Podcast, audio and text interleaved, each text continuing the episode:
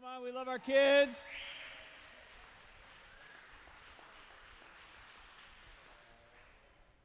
So we're gonna we're gonna open tonight with a giveaway. You know that uh, if you've been tracking with us for any amount of time, we do some giveaways uh, every every weekend. So uh, I'm gonna do one now, and then I've got a couple that are uh, embedded in the service. So somebody who was here.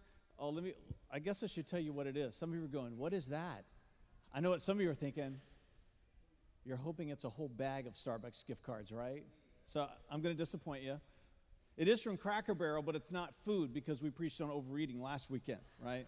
So that would be inappropriate for me to, to give you a side of bacon. But the um, so Vanessa's for Vanessa's birthday. Her birthday was on, on was on uh, uh, this past uh, Tuesday. We uh, got up early and went to breakfast at, at, at Cracker Barrel. We ate healthy. Come on, we ate healthy.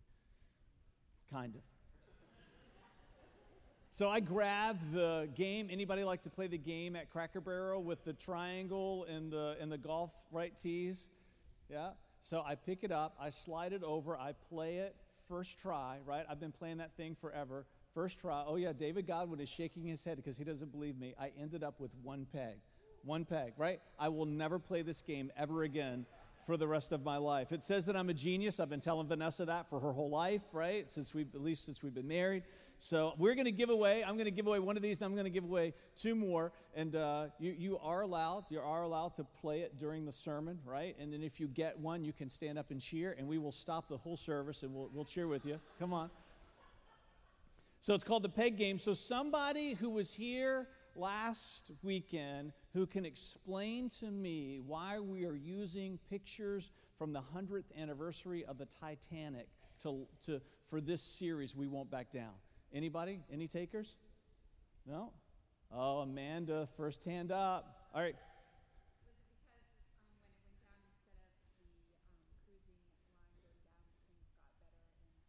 Yeah, and then how does that relate to the sermon series? Come on, there you go. She got it. Nice. Nice. Shanny was like, open that thing up. Let's try right now. She said that, you know, what we, what we closed the service with last weekend was that after the sinking of the Titanic, as, as terrible of a tragedy as that was, there's no question, that transatlantic travel didn't decrease, it increased. That cruise lines didn't decrease, they increased. The shipbuilding industry, they didn't abandon that. Come on, it increased. And so we're using that as an illustration for us to say, you know, even though we have some tragedies in our yesterdays, we are not going to let the failures of our past dictate what our futures are going to be. So we talked about overeating last weekend. Even maybe we've tried and tried and tried to conquer that, and maybe we failed every time we've ever tried. We're starting over anew. And with each topic that we're covering in this sermon series, we're saying we won't back down as a church to talk about controversial things, but also for you individually that you're not going to let your past failures define your tomorrows. God says His mercies are new every morning, every morning, every morning. So, in this sermon series, we're going to be launching off of this text, Acts 28 31, which is our life verse. You saw that pop up in our video announcements. We have a life verse for every message, and sometimes we attach one to a series. And so, this one, you're going to see it each week during the series. Speaking of the Apostle Paul, it says, boldly proclaiming the kingdom of God and teaching about the Lord Jesus Christ, and no one tried to stop him. Not because of their cowardice, but because of his courage. We want to be courageous Christians, and we want to be a courageous church. There are some topics in this book, this sacred Bible, that many churches they just stay away from. We're not going to be that church. If it's in here, come on, we want it out here. If it's in that book that we want to tackle it, we want to take it on. So we took on over uh, uh, eating last weekend, and we're taking on overworking. Come on, tonight. Next week, we're going to talk about oversexing. The world has dominated the conversation about human sexuality for far too long. The church has got to step in and be a part of this conversation. God created it, the church should be talking about it. And then we're going to wrap up the series with, with overspending. We're wrapping up the series with overspending. So, so, what are some consequences that you've experienced in your own life from overworking? We like participation here at the City Life Church. So, just in your own life, what are some consequences that you have experienced personally, or maybe things that you have observed in the lives of other people? The consequences of overworking, not getting the rest that you need. Celeste. Getting sick, absolutely. Amy. Marriage problems, Doug. Marriage problems, yeah. Neglecting other areas of your life. Neglecting other areas of your life. Yes, ma'am. Not spending time with your daughter. That's good. Come on. Physical health, stress. Stress. What'd you say? You were going to say stress? Yeah, stress. Brett. Sleep deprivation, is that what you said? Yeah, absolutely. You can't sleep and you need it. You overwork, you can't fall asleep. Somebody else. Was there a hand over here? Separation. Separation. Come on, it's good. Somebody else. Things that you've experienced, consequences, yes, sir. Not enough sleep. Not enough sleep, David. Not doing any one thing well. Anybody experience those? Come on. Most of us can say to all of those things, yes, ma'am. Do you have one that you were going to say? No? Okay, good, good. Somebody else. Come on, a couple more. Let's do two more. Nathaniel. Chronic burnout. Not eating right. Nice connection to last weekend, right? Yes, come on. We like flattery at the City Life Church, right? Come on, come on. There are consequences. There are consequences if we choose to live our lives in a manner that is inconsistent with the way that God has laid it out for us to live.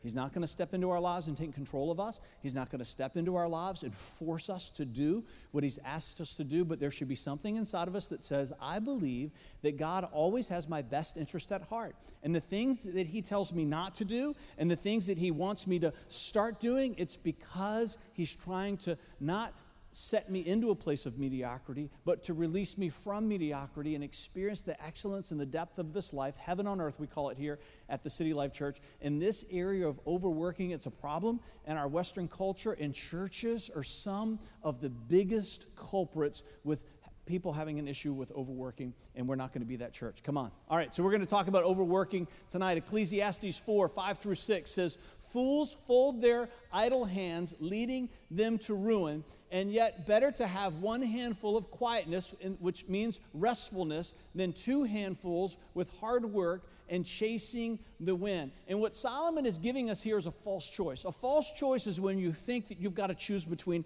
these two things, and yet there's a third option or a fourth option that's available to you. So Solomon's saying here, hey, don't fall into this trap of this false choice. Your only two choices in this life aren't laziness and being unproductive and never really accomplishing anything, and your other alternative just being striving and working, never feeling contented, never having enough. Those are not your only two choices. There's a third choice. There's this choice of saying, I am going to learn to be content with what I have. I'm willing to have a little bit less materially if in doing so I gain something that's intangible, that it's a restfulness that I have deep inside. That we overvalue in this life tangible possessions, things that have a monetary value. And God says to you and me, hey, there's other things that you need to learn to value. There are other things in this life that are sacred that you need to be willing to say, I'm willing to have less material possession so that I can have these things over here that I know that you value. Jesus in the Gospel of Luke said a person's life is not measured by the abundance of the things that they possess. But yet, we're bombarded with that in the Western culture in which we live, and the Word of God stands up, come on, proclaiming courageously, you have got to be willing to say, I value a sense of restfulness, even if it means that I'm going to have a little bit less. So, if you've got your Bible, let's turn to Matthew 8. I'm going to read a little bit from this story, and then we're going to launch into some practical things that we can begin to do to change this pattern of overworking in our lives. Matthew 8, beginning in verse 23.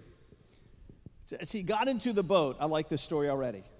As he got into the boat, his disciples followed him, and suddenly a violent storm arose on the sea, so that the boat began to be swamped with waves. But he was sleeping.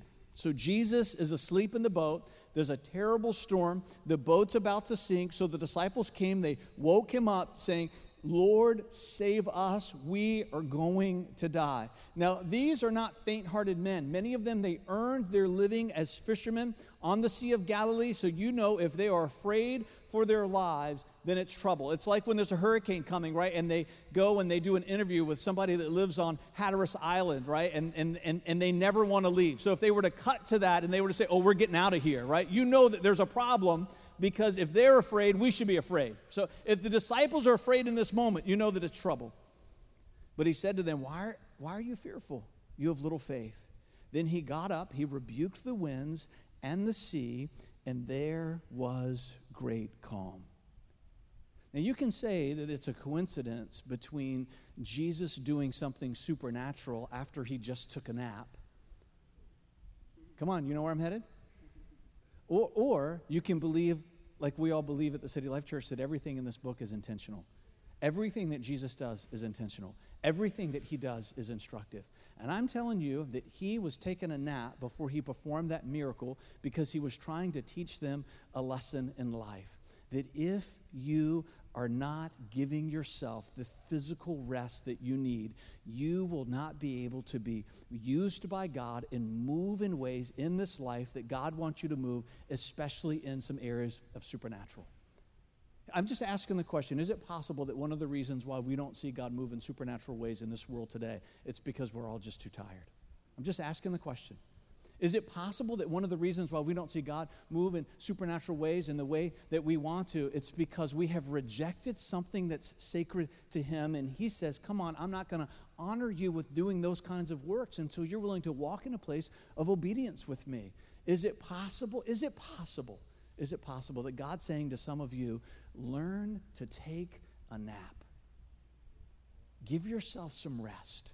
Because there are some other things on the side of that restfulness that I want you to discover that you're not ever going to discover if you just live your life stressed out and overworked. By the end of this sermon tonight, we hope that you're going to have a sense of permission to give yourself this rest, to have this Ecclesiastes chapter 4 existence, and we're going to give you some practical steps that you can begin to take just starting this week. Come on, we're not going to be a church that's overworked. We won't back down. At the City Life Church, we're going to courageously combat overworking with a message of rest for us all. It's the only time once a year that we say, if you want to sleep during the sermon, you you have my permission to do so.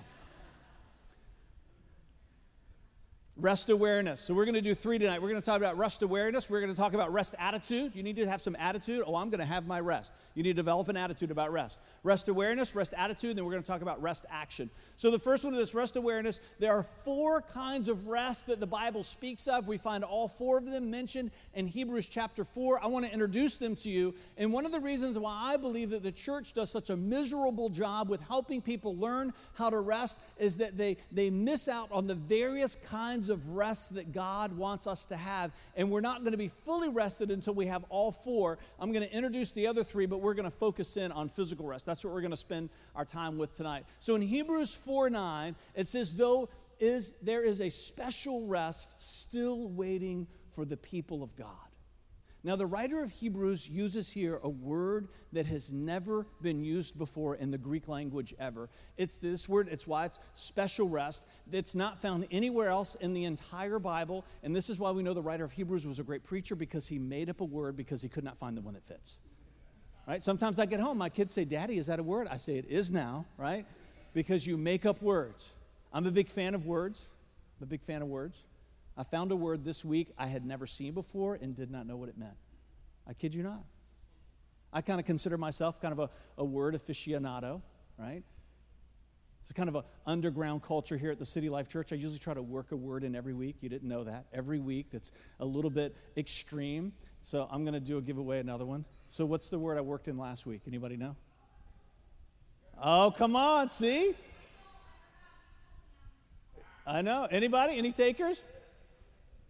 Juice? What, ju- juice is on staff, so that's that's cheap. So, if nobody else can get it, anybody else? Oh, Amanda's Lynette. Say it. You can say it. We believe in you. You've got it. Perfunctory. Come on, there you go. Nice. Yeah, come on. We worked it in last week. Perfunctory it means routine. Talked about just a perfunctory prayer that doesn't really mean anything. We're talking about praying before you eat. Just don't let your prayer life slip into a place of being routine. So we were going to take the Peru team to Norfolk, uh, the airport. They flew out. Come on. Hope you're praying for the Peru team, missions team in Peru. So Warren calls me up and says, "You planning on uh, on uh, helping to with the drive test?" I said, "Absolutely, absolutely. I'm on my way." He said, "Well, Sandy, we're we're going to be heading down there. We're not going to need. If you were here, it would just be superfluous." I said, "Oh, Warren, you are a true city lifer now. You are true throwing around the word superfluous in the middle of the day." All right, so this is the word I saw this week. You ready? The word D-I-N, din. Anybody ever heard that word before?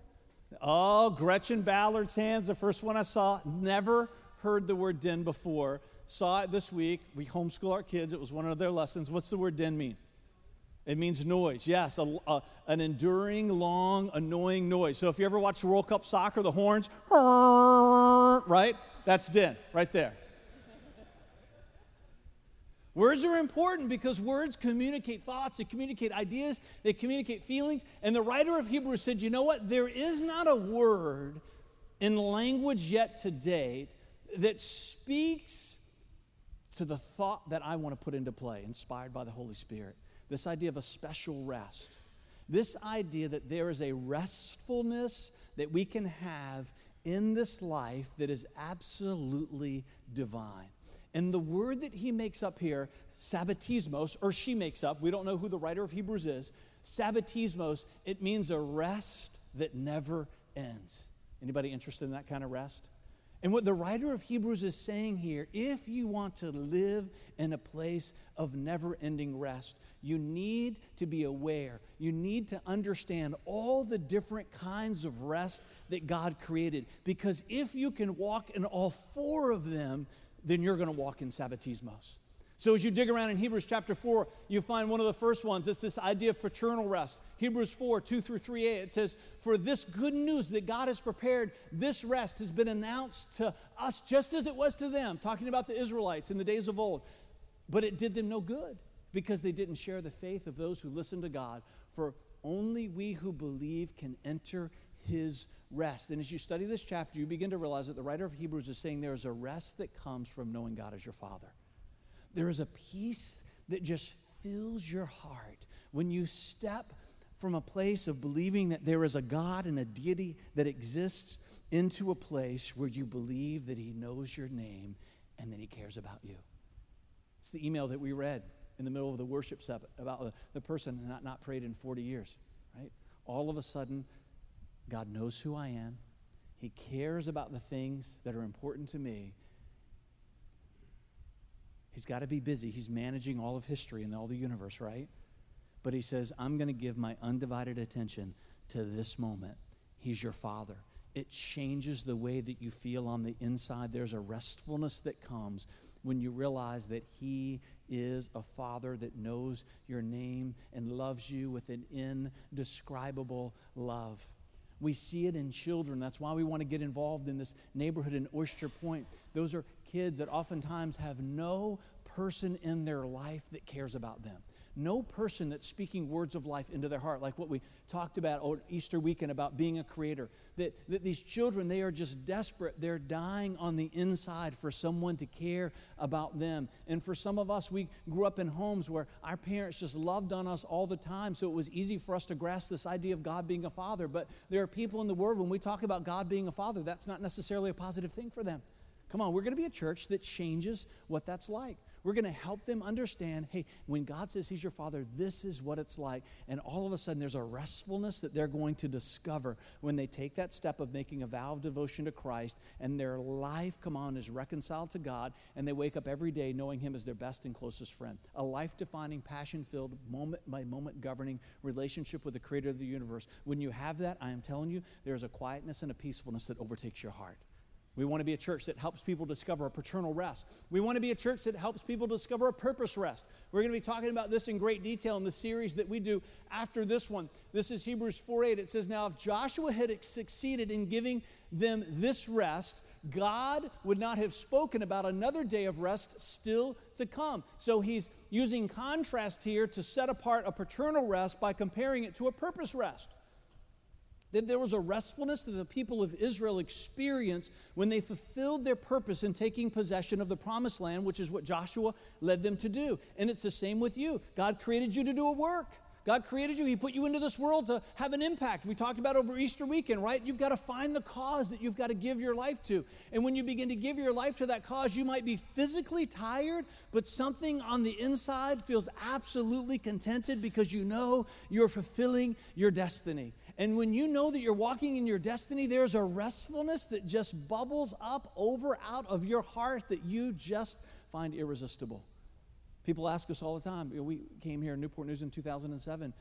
We, the church that we were at, I had been there for 17 years before coming here. And people say, How is Newport News? And we say, We've never been more tired in all of our lives, but we've never smiled bigger either. You with me? There is a labor, there is a work to fulfilling a destiny. But when you're doing the work and the labor that God has called you to do, you might go to bed at night tired, but there is a smile that is on your face that's just waiting for you there when you wake up in the morning. There's a restfulness to the eternal part of who you are when you walk in the purpose that He's created you to walk in. Come on, we're going to be talking about that more in the series to come. The next one is this a perpetual rest.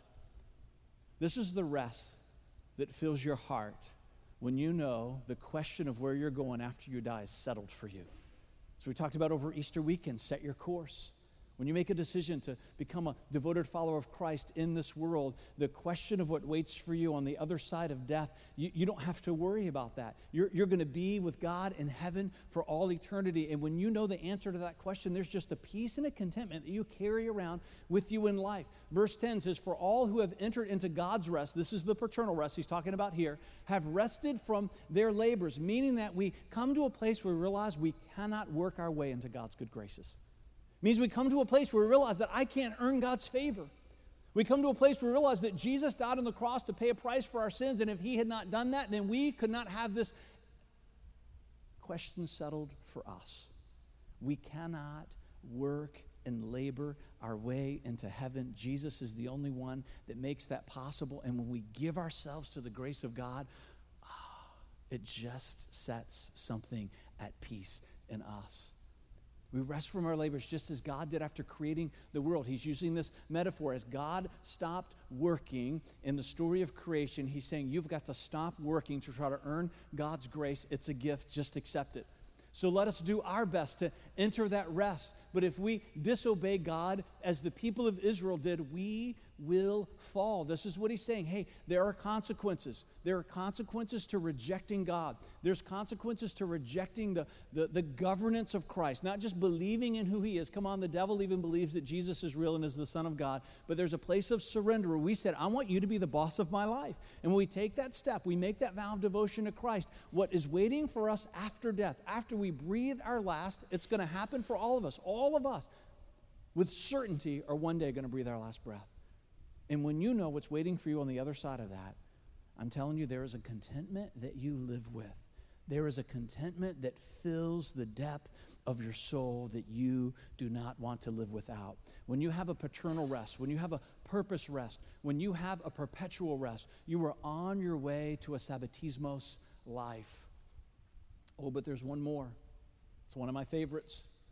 Come on, the physical rest. Hebrews 4 4b says, The place in the scriptures where it mentions the seventh day, and on the seventh day it says God rested from all of his work. That's quoting Genesis 2 2. So if God being divine, if God being perfect, if, if God, after working for six days to create the world, had a need for rest, how much more do you and I need that?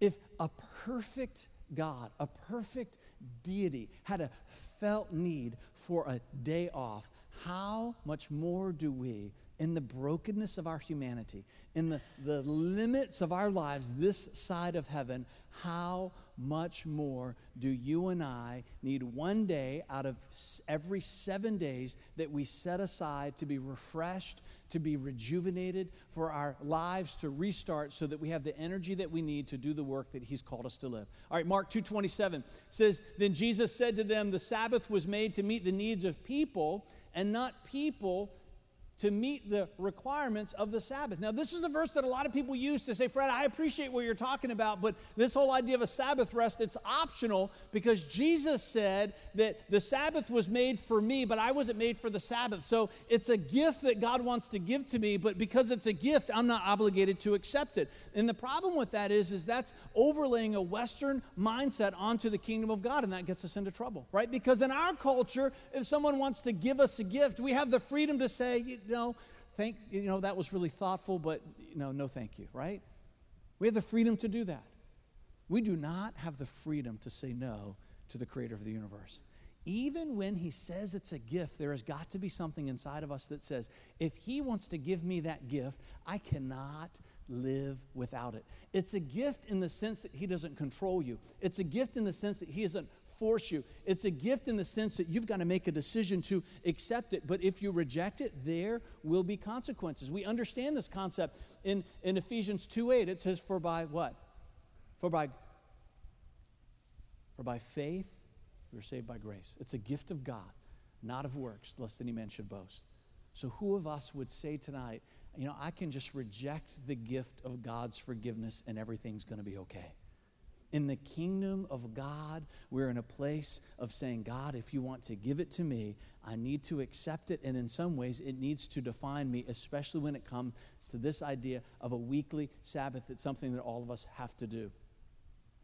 Jesus is referring to the, to the just how stressful life was for Jewish people in his day. Jewish rabbis had, had all these lists of what you could and couldn't do on the Sabbath day. They had it marked out how many steps that you could take, and if you went over those number of steps, then you violated the Sabbath, right? A Sabbath back then, I would be more stressed out about knowing whether or not I'm keeping all the rules, right? I kid you not, this is real. This is real. You were allowed to practice medicine. No, you, you were allowed to eat on the Sabbath day and Jesus' day, but you weren't allowed to practice medicine.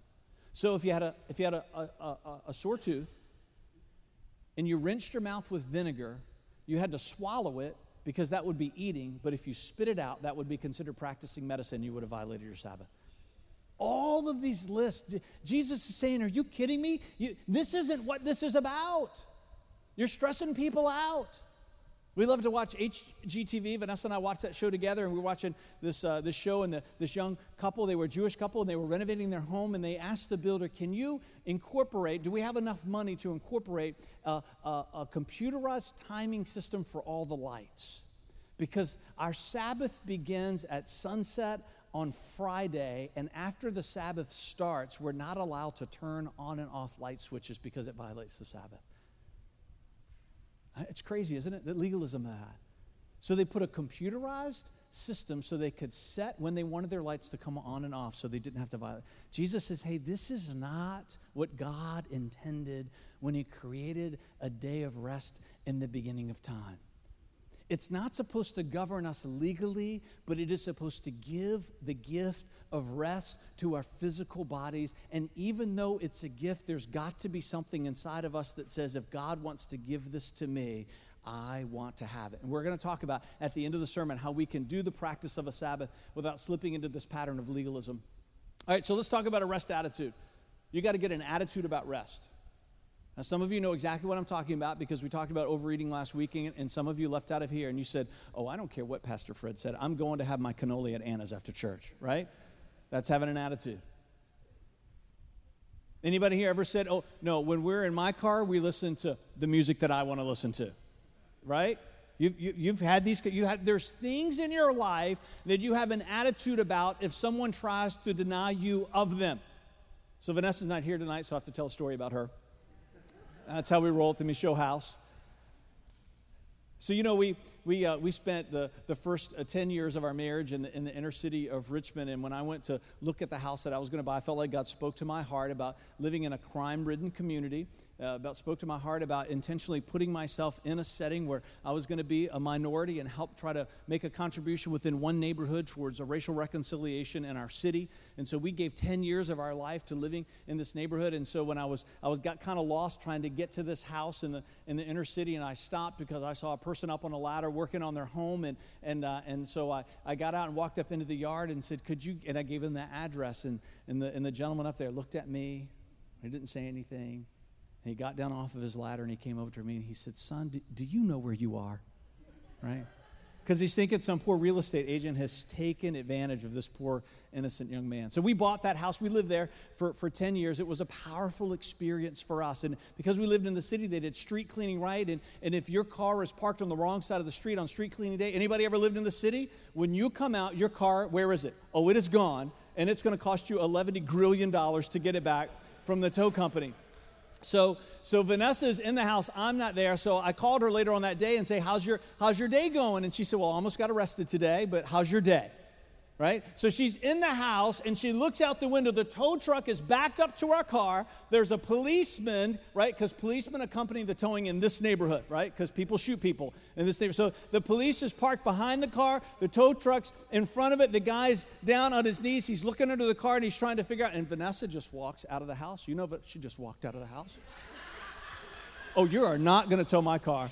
I kid you not. She went in, she stepped over the man, she sat in the seat, started it up. The guy, you know, you can see him jumping out, scurrying away, right? The policeman standing there watching. She backs up, she pulls around the corner, parks on the opposite side of the street, gets out of the car, walks back into the house, closes the door.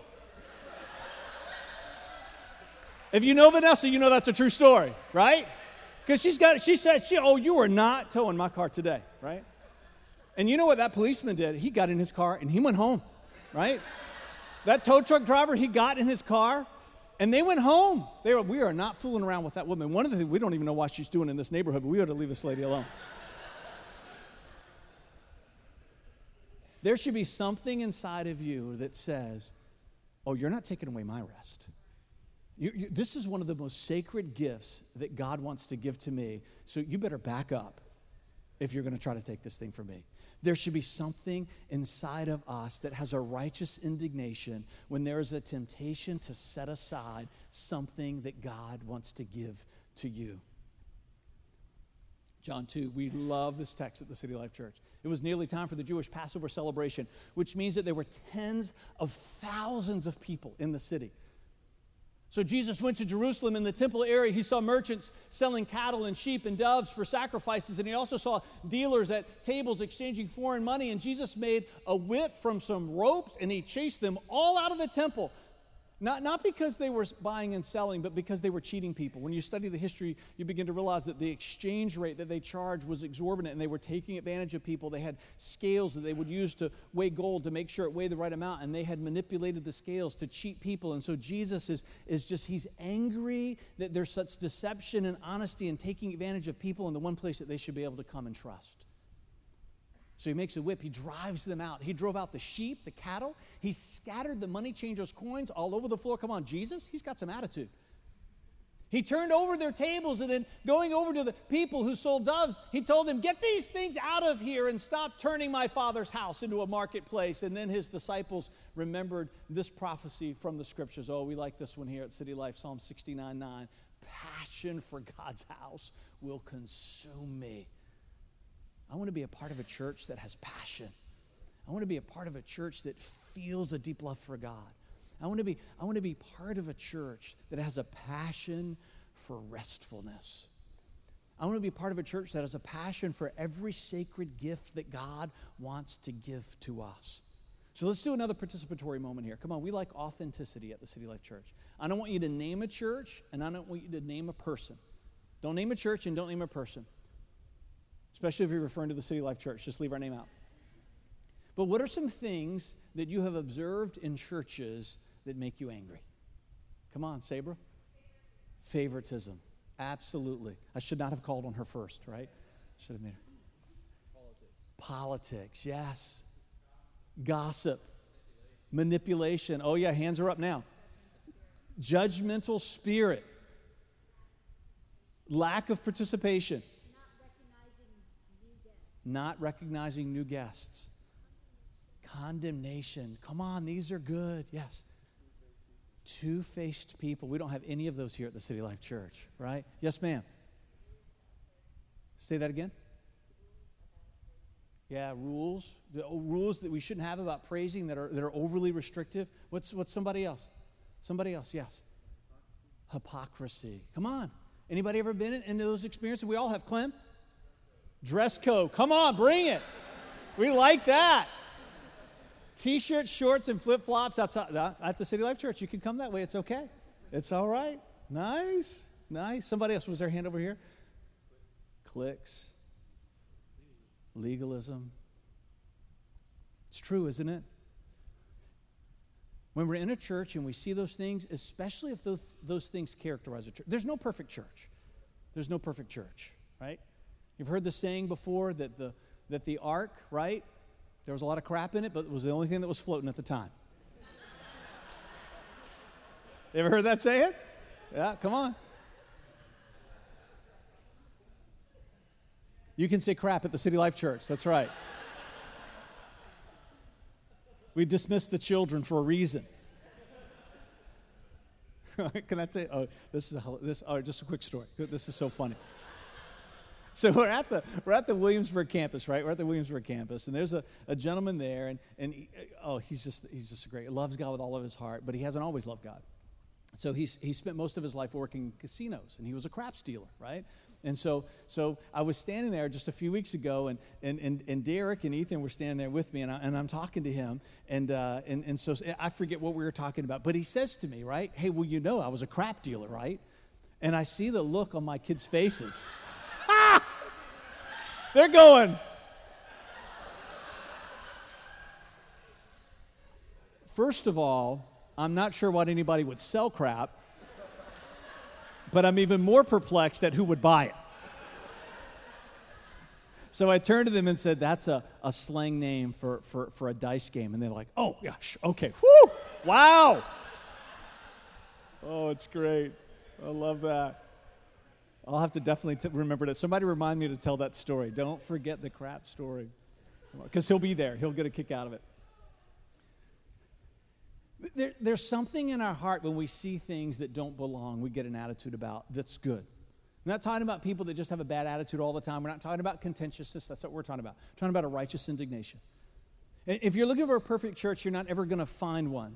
There's going to be glimpses of everything that you just mentioned, even at this church, just glimpses of it. But it's not ever going to characterize who we are as a church. Because when those things are happening, we're a church that loves each other enough to have the hard conversations with each other to help us pass them. So they're not ever going to define our church, and they're certainly not ever going to define our lives. Those of us who are committed to one another, those of us who are really in this place of relationship with one another, it's not ever going to be who we are. And, and if we were ever in a place where it did become who we are, then there should be something inside of you that says, hey, that's not right.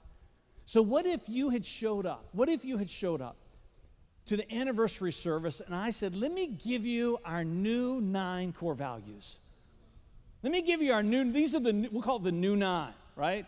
Got it all alliterated out. We got t shirts that are coming out, the new nine. Nate's got a new tattoo, the new nine. Tattoos are okay at the City Life Church, too, right? We've just lost half the visitors right here already tonight. What if we said, you know, we're going to worship other gods, we're going to actively participate in other religions? We're going to make idols, we're going to pray to them, we're going to sell them. It's going to be a great fundraiser to send our youth to camp. We're going to worship them. We're going to speak with profanity, which we've always already done a little bit tonight, especially using God and Jesus as curse words. We're going to speak disrespectfully to our parents and speak of them publicly in derogatory ways, and we're going to teach your kids to do the same. We're going to openly endorse murder out of vengeance and anger as being appropriate. We're going to practice open marriage relationships. We're going to endorse dishonesty for personal gain. Giving false testimony is okay because most people are guilty of something, anyways. Envying others' possessions to motivate ourselves to get more stuff. You would have said, right? Oh, that's not right. I cannot be a part of a church that's practicing these things even if you know this much about the Bible, you would see that and say, that's not what church is supposed to be about. Where did I get these nine from? They're from the what? They're from the how many commandments? They're 10. How many are up there? So, how many of you have ever been in a church where people don't preach about rest, the staff don't practice rest, they're wearing you out, that something inside of your heart rose up and says, This isn't right? It's not an accident that he put the Sabbath as part of the Big Ten. How is it that we have come so far that we see these nine, and even if we don't even, we're not even sure that Jesus is real, we see those things and say that is not supposed to be a part of Christianity, but yet when rest is missing, there is nothing inside of us that feels wrong. It should not be that way and it cannot be here at the City Life Church. Exodus 20, 8 through 11. It says, Remember to observe the Sabbath day and keep it holy. It's the Hebrew word kadash. It means that something should be set apart, that it's sacred, that it's special. There are things in this life that are sacred to you. Your marriage, it's sacred. Your children, they're sacred. There might be some possessions that you have that have been passed down from generation to generation. It's a keepsake, it's, it's sacred. And if somebody were to mess with those things, come on, you'd have an attitude. And God says, come on, the Sabbath day, it's holy, it's Kadash, it's sacred, it's set apart. You have six days each week for your ordinary work, but the seventh day is a Sabbath day of rest dedicated to the Lord your God. And on that day, no one in your household may do any work. This includes you, your sons, and your daughters, your male and female servants, your livestock, and any foreigners living among you. For in six days the Lord made the heavens and the earth and the sea and everything in them. What's he saying there? He's saying, if I can create the universe in six days, surely you can do whatever you need to do in six. That's what he's saying. Come on, God has a little bit of attitude every now and again. Don't tell me you're too busy because I created the universe. I found a way to do it in six days find a way, we've got to find a way to do what we need to do in six of the days so we can give ourselves to a day of rest. But on the seventh day, he rested. Oh, I love this one. One day I'm going to have a boat and it's going to have this Hebrew word right on the back of it nuach, N U A C H. It means comfortable, convenient, and easygoing. How many of you need a day like that every week? Comfortable, convenient, and easygoing. And it should not be a wish, it should be sacred and it should be something that you say, I am not going to give up doing whatever I need to do to reorder my life so I can take a hold of this day. That is why the Lord blessed the Sabbath day. He set it apart. He made it Kadash. He made it, he made it sacred. He made it sacred. All right, let's talk about rest action. This is our last one. We want to give you some practical steps. There should be something inside of you tonight that says, you know what? I'm learning something about rest that I've never learned before. This idea of sabbatismos. There's all kinds of rest. There's a paternal rest, there's a purpose rest, there's a perpetual rest, but there's most certainly a physical rest. And I need to have all four.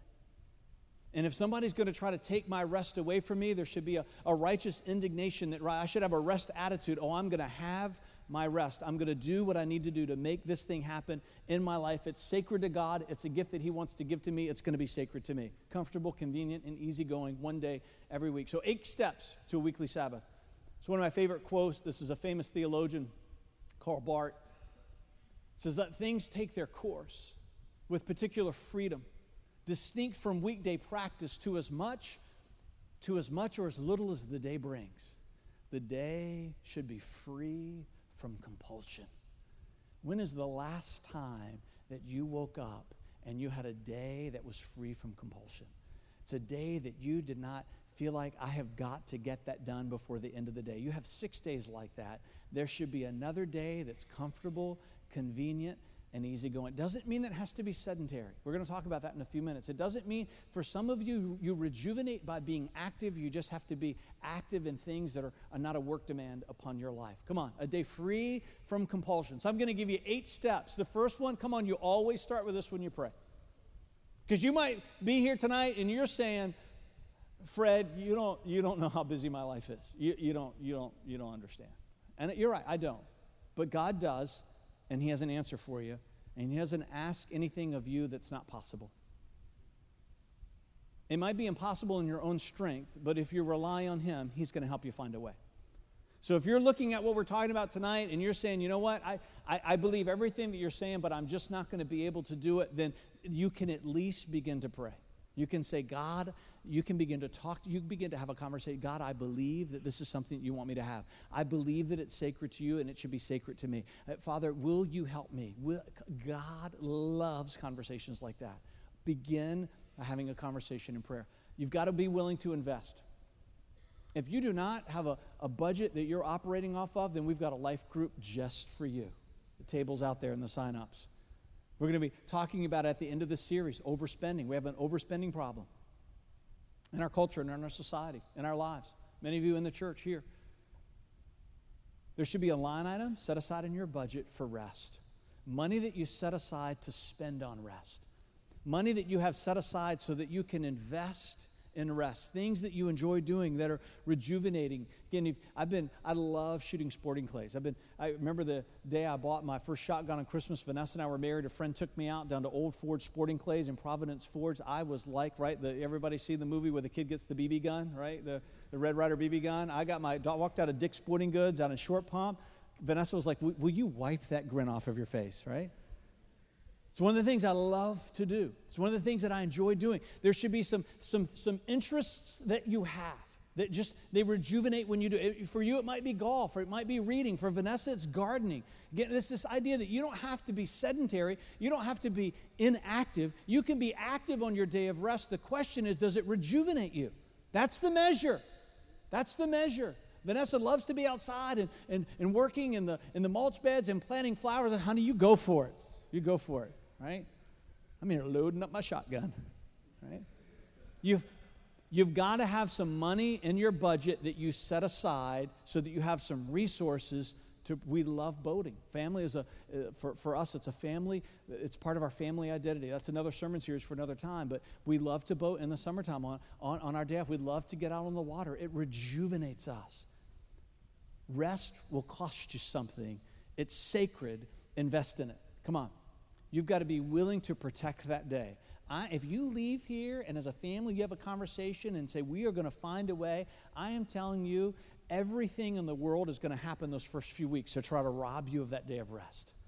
You turn your phone off. Don't get on Facebook. You, you do what you need. Talk to your friends, right? People, our, our day off is Monday. People know if it's not an emergency, don't call. Or if you text us, we're not going to text you back, right? There's, we're going to uh, call someone else and say, hey, can you, can you go help someone? Right? Mondays, we protect it. We guard, our family knows that's a, a, day of rest for us. There should be a day, and the people in your life that are around you, you've talked with them. This is a day. It's sacred to us, it's special to us. I'm telling you, they're going to say, Oh, I need a day like that. I need a day like that. Part of protecting your day of rest, it creates an opportunity for you to help get the nine commandments back to 10 operating in people's lives. You have got to be willing to say, I know that that load of laundry didn't get done. It's going to wait until tomorrow. It's going to wait until tomorrow. You have got to be willing to put a fence around that day and guard it and fight for it and protect it. You've got to be flexible. For some of you, because of your schedule, your Sabbath day might move around. Because of your work schedule, it might not be the same day all the time. For, for some of you, it might be that to start out, it's just going to be you might not be able to start because of your routine, because of your schedule with a 24 hour period. You're going to have to build up to that. It might just be for you that you're going to say, you know what, for, the, for, for six hours on Sunday afternoon, that's going to be a Sabbath day for us. There's got to be some flexibility. If you're talking about reordering your life, you might not be able to just start tomorrow and start doing it. It might move around. It might start at noon on one day and go to noon the next day. You with me? You, you, you give yourself some flexibility to experience the rest that God wants you to have. In Jesus' day, he rose from the dead on a Sunday. That's the reason why most churches worship on Sunday morning. It's to celebrate the resurrection of Christ. And at some point in the history of the church, they took the Jewish Sabbath, which is Saturday, and they just meshed them together with Sunday for simplicity's sake. But whenever we dilute the truth, we just end up creating more confusion. The Lord's day was never intended to, to be the strict Sabbath day. That's the day that, that we honor and celebrate because it's the day that Christ rose from the dead. And if you want to honor the day of his resurrection with rest, then God's just as excited about that as if it were to be the day that you would go to church. For who would want to do that? I don't know. You, you with me? You can, sell, you can honor and celebrate the resurrection of Christ through all kinds of ways that are sacred. And rest is certainly one of them. It's one of the reasons why we made the big shift to Saturday night in 2008 we wanted to create a way for families to rediscover a way of resting with each other. And we said we're willing to change the day that we meet to do it. It wasn't the only reason, but it was one of the driving reasons. And we hope that you find that day. And you've got to give yourself some flexibility. If you're talking about reordering the way that you live, you give yourself to it. We've been doing this for more than a decade, and I'm telling you, you're able to accomplish more in life what does Jesus say? Seek ye first the kingdom of God and his righteousness, and all things will be added unto you. If we would just trust him with the plan that he has for us, it always works out better.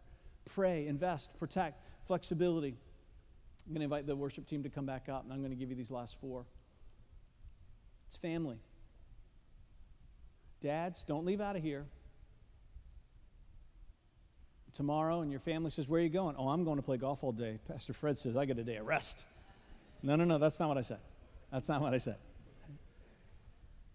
You've got a wife, if you've got children, then Sabbath, it becomes a family day. Doesn't mean that you always have to be together, but if you're not going to be together, you got to agree to it. For us, with the pace of life that, that we keep, we're seldom not together. It's the day that our kids know we have them all to ourselves. If you've got family, it needs to be filled with family activity and family fun. You guys need to be together. This idea of others, I'm, I'm hoping that we are turning loose a conversation about rest in this church. You're going to talk to each other. You're going to Facebook each other. You're going to email one another. You call each other. How, what are you doing? How, how, how are you figuring out? What are some of your ideas that you learn from each other? We look to each other. We follow each other's example. This idea of grace, it's important because there's going to be weeks where you fail. There's going to be weeks where you mess up. There's going to be weeks where you violate your sense of conviction. You've got to be willing to give yourself the same kind of grace that God wants to give to you. Somebody said, I don't want to be in a church where there's condemnation. God doesn't want you to be in a church where there's condemnation either. He doesn't want you to live a life filled with condemnation.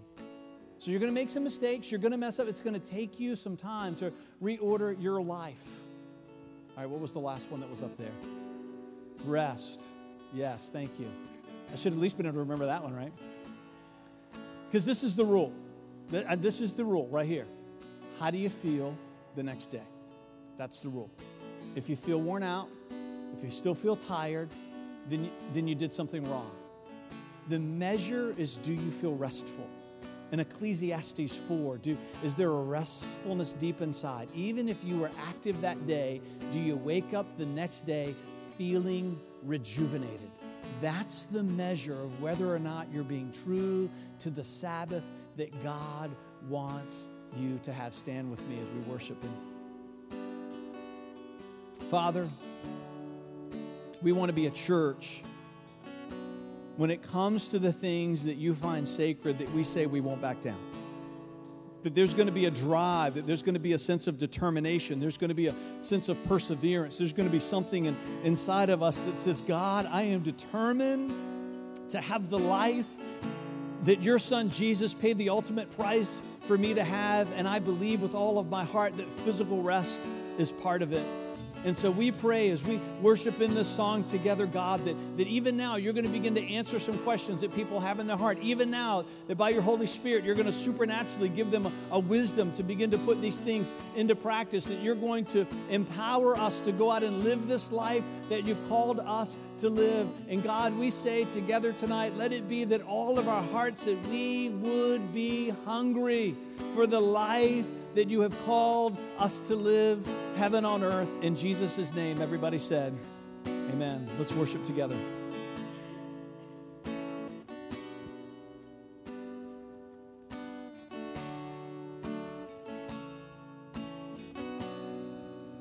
Savior, I come, quiet my soul. Remember